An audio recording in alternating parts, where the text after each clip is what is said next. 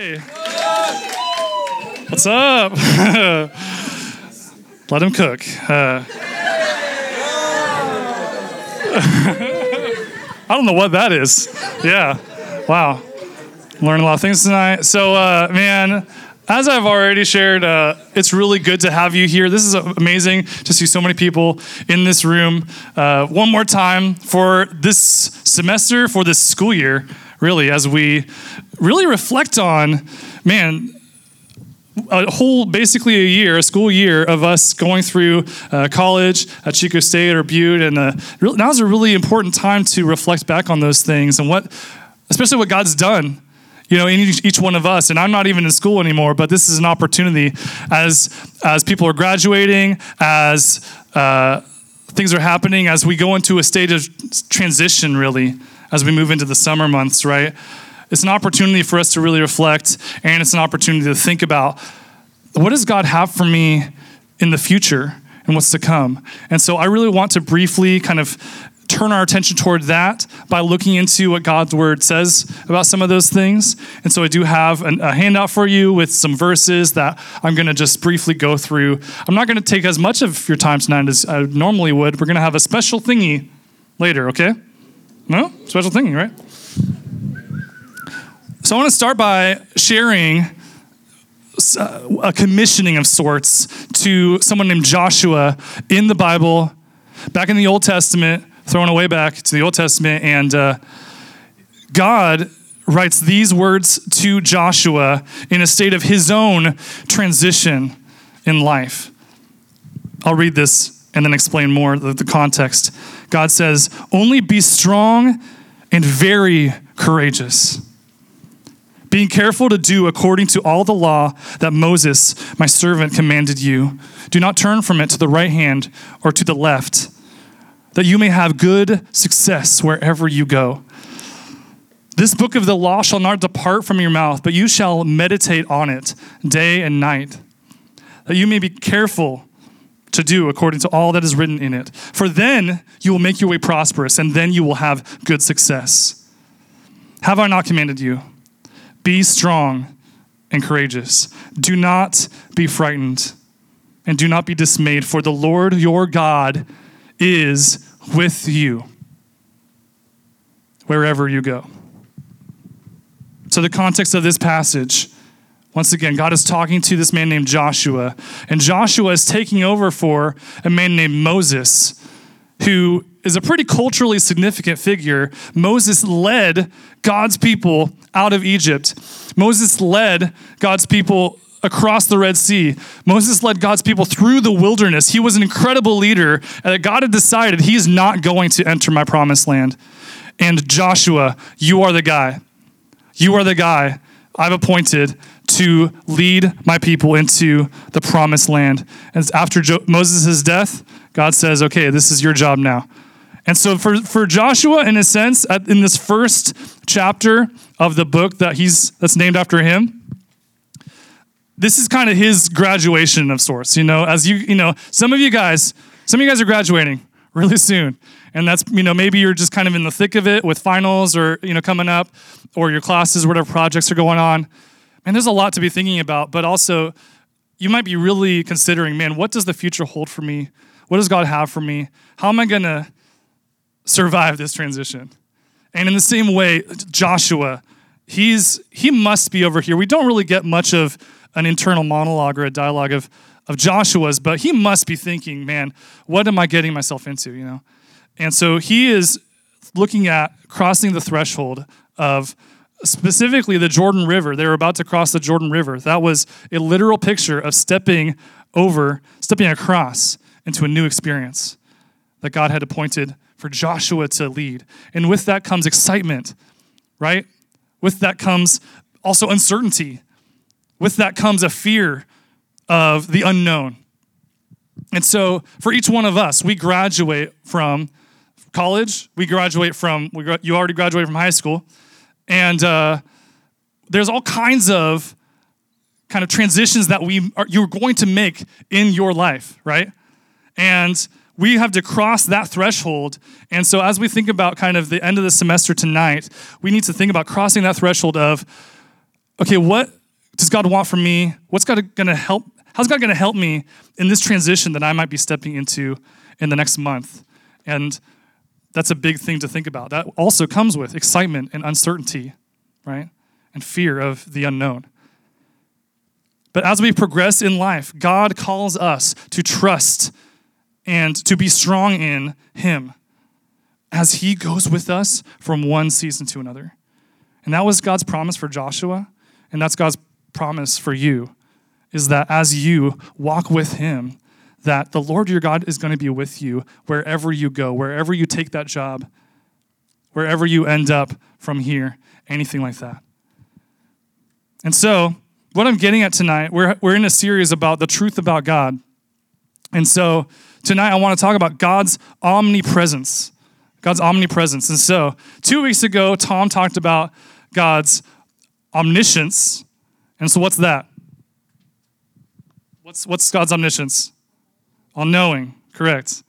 Yes. And so, God's omnipresence, He is not all knowing, He is, in, he is all knowing, but He is omnipresent, which means that He is all present or He is all everywhere.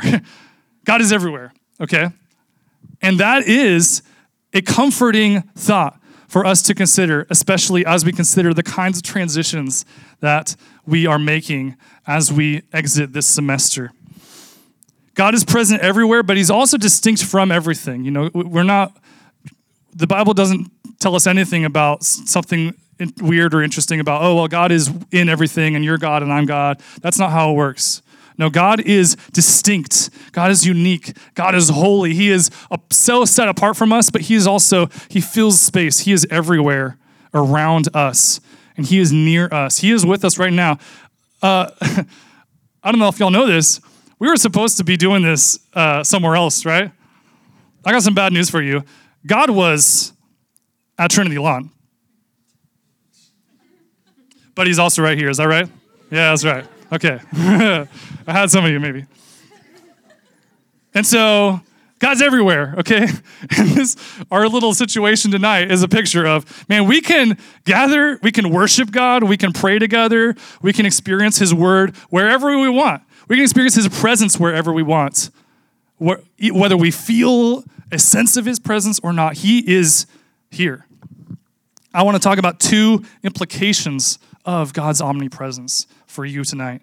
First, that uh, God is available to everyone. God is available to everyone. He is everywhere, but that doesn't that doesn't mean that he's just kind of floating around passively, just kind of spectating. No, he, he like a, some sort of ghost. No, he's an act. He is active in our lives, and he is available to you. No matter how far you might feel from God right now, he is available to you right now. He is just one prayer away. In the Psalms, King David writes, Where shall I go from your spirit, or where shall I flee from your presence? If I ascend to heaven, you're there. If I make my bed in Sheol, in the underworld, you are there. If I take the wings of the morning and dwell in the uttermost parts of the sea, even there your hand shall lead me, and your right hand shall guide me, uh, shall hold me. And so these rhetorical questions that David's talking about, that illustrates, they're designed to illustrate the reality that God is available. He is here. He's ready to embrace you. What is God available to do exactly? Uh, there's, a, there's so many things you could think of. A few that I have for you here is God is available to forgive you. God's available to forgive you, right? Because we go about our lives and we mess up and we might reject God. And ultimately, guys, every single one of us has rejected God. And if you are a follower of Jesus, then you've chosen to resubmit your life under his leadership. And that's a good thing to do. And I encourage you to do that if you haven't already. And so, but when we come to him, we need to be ready for him to forgive us, to acknowledge, man, I've screwed up. I've sinned against God. And God, I need your forgiveness. He's available to forgive you no matter what you have done. Full stop. God is available also to deliver you. God's available to deliver you from whatever challenge or hardship you might go through. There's all kinds of things, and maybe, you know, he wants you to go through something, a trial, in order for, for you to, for, you, for your good, right? And so he might do these different things, but if you call on him, he's going to save you from whatever thing you need him to save you from. He is available to rescue, to deliver. And God is also available to comfort us. God's available to comfort you. And so, even in a space of uncertainty, like walking into the next stage of life, the, the unknown, God's available to comfort you. A.W. Tozer writes in his book, The Knowledge of the Holy the knowledge that we are never alone calms the troubled sea of our lives and speaks peace to our souls. Speaks peace to our souls. No matter where you go, you are never truly alone. You are never truly alone. God is there and He is available to you. That's point number one.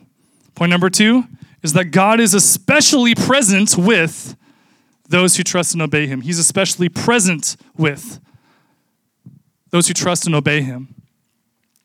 Right? There's a sense in which God is around us, He's here with us right now, and He's available to you. But if you, like Joshua or like King David, put your hope in Him, put your trust in Him, and you actually decide to go along with you know what what he tells us to do what he commands us to do in scripture for our good then you will receive the, the blessing of being in god's god's presence. You'll be near god in a way that you weren't before and in, in God's word, we read of all kinds of people who walked with God, and through that, they experienced the blessing of knowing God and enjoying Him more deeply. And in 1 Samuel 18 14, talks about David. And so this is the chapter right after David had just slung a stone and killed a Goliath. He kills Goliath in 1 Samuel chapter 17. And in chapter 18, it talks about all these amazing ways that God is using him in the land, in, in the wake of this incredible feat that he ultimately he relied on God for. And he trusted in God and he was obedient to God's call on him in that moment in slaying Goliath. And verse 14 of 1 Samuel 18 says, David had success in all his undertakings. Why? For the Lord was with him. The Lord was with him. This is more than just God's presence generally around. No, this is a unique, special presence of God that is once that is also available to you if you would trust in him, if you would obey him, and he'll go with you. David's trust in God and obedience to God combined to create a faith filled life that was in fellowship with God. And in turn, God blessed David with success. David had success in all his undertakings. It's incredible. You know, he faced some hard stuff later in his life but he had success, for the Lord was with him in all things. And then later on in, in the book of Psalms, David actually writes this psalm Psalm 16 11. You make known to me the path of life. In your presence there is fullness of joy, and at your right hand are pleasures forevermore. And so, in your presence there is fullness of joy. He knows experientially the joy of God's presence beyond just knowing that he's, he's around, that he's near and he's available, and that is good. But David wanted to abound in God, and that too can be your reality, your life, as you would walk in him, as you would trust and obey him. And so, and, and one thing that we see too, fellowship with God in, in a huge way happens through his word.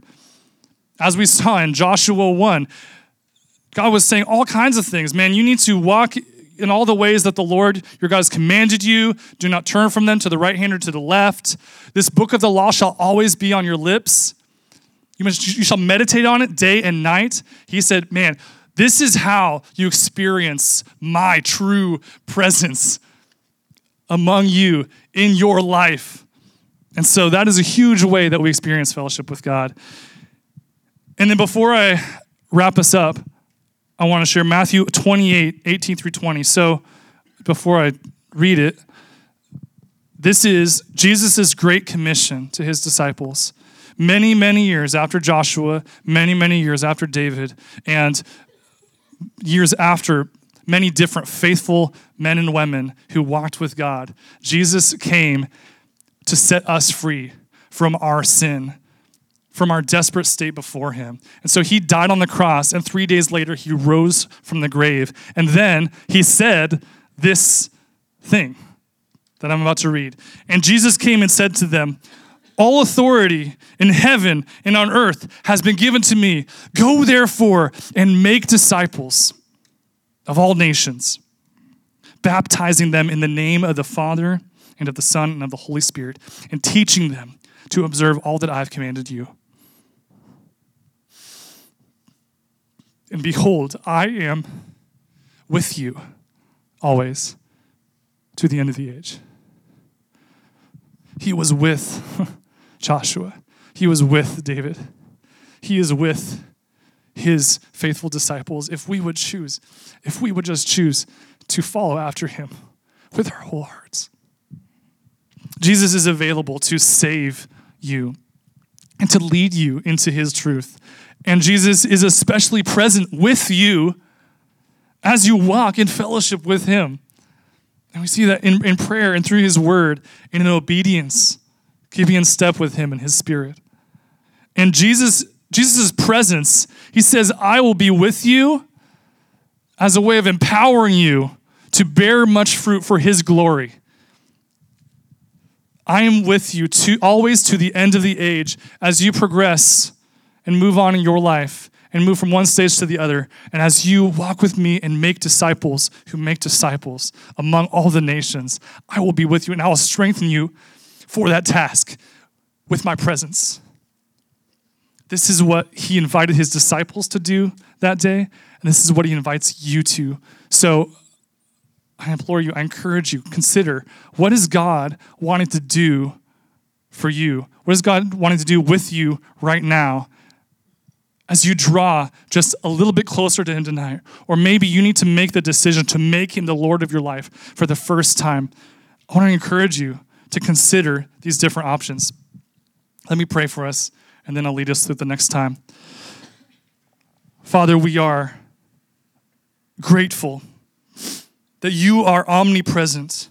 You are here, you are everywhere on this campus, you are everywhere in this country and in this world, God.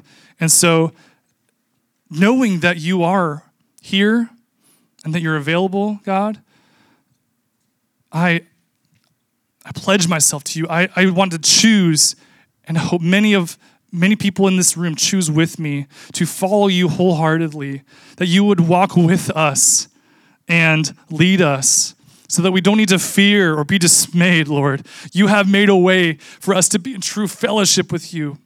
We submit ourselves under your leadership to comfort us and to save us and deliver us from the things that come in our lives, Lord. We trust you. And I ask that tonight that we would take steps that would honor you as we move across the threshold into one season, from one season of life into another, God. Prepare us for these things. And Father, we know that you will go with us in these things. So I pray that we would make choices and be in the place that you have set us to be in. And God, thank you for being with us wherever that may be. In the name of Jesus, amen.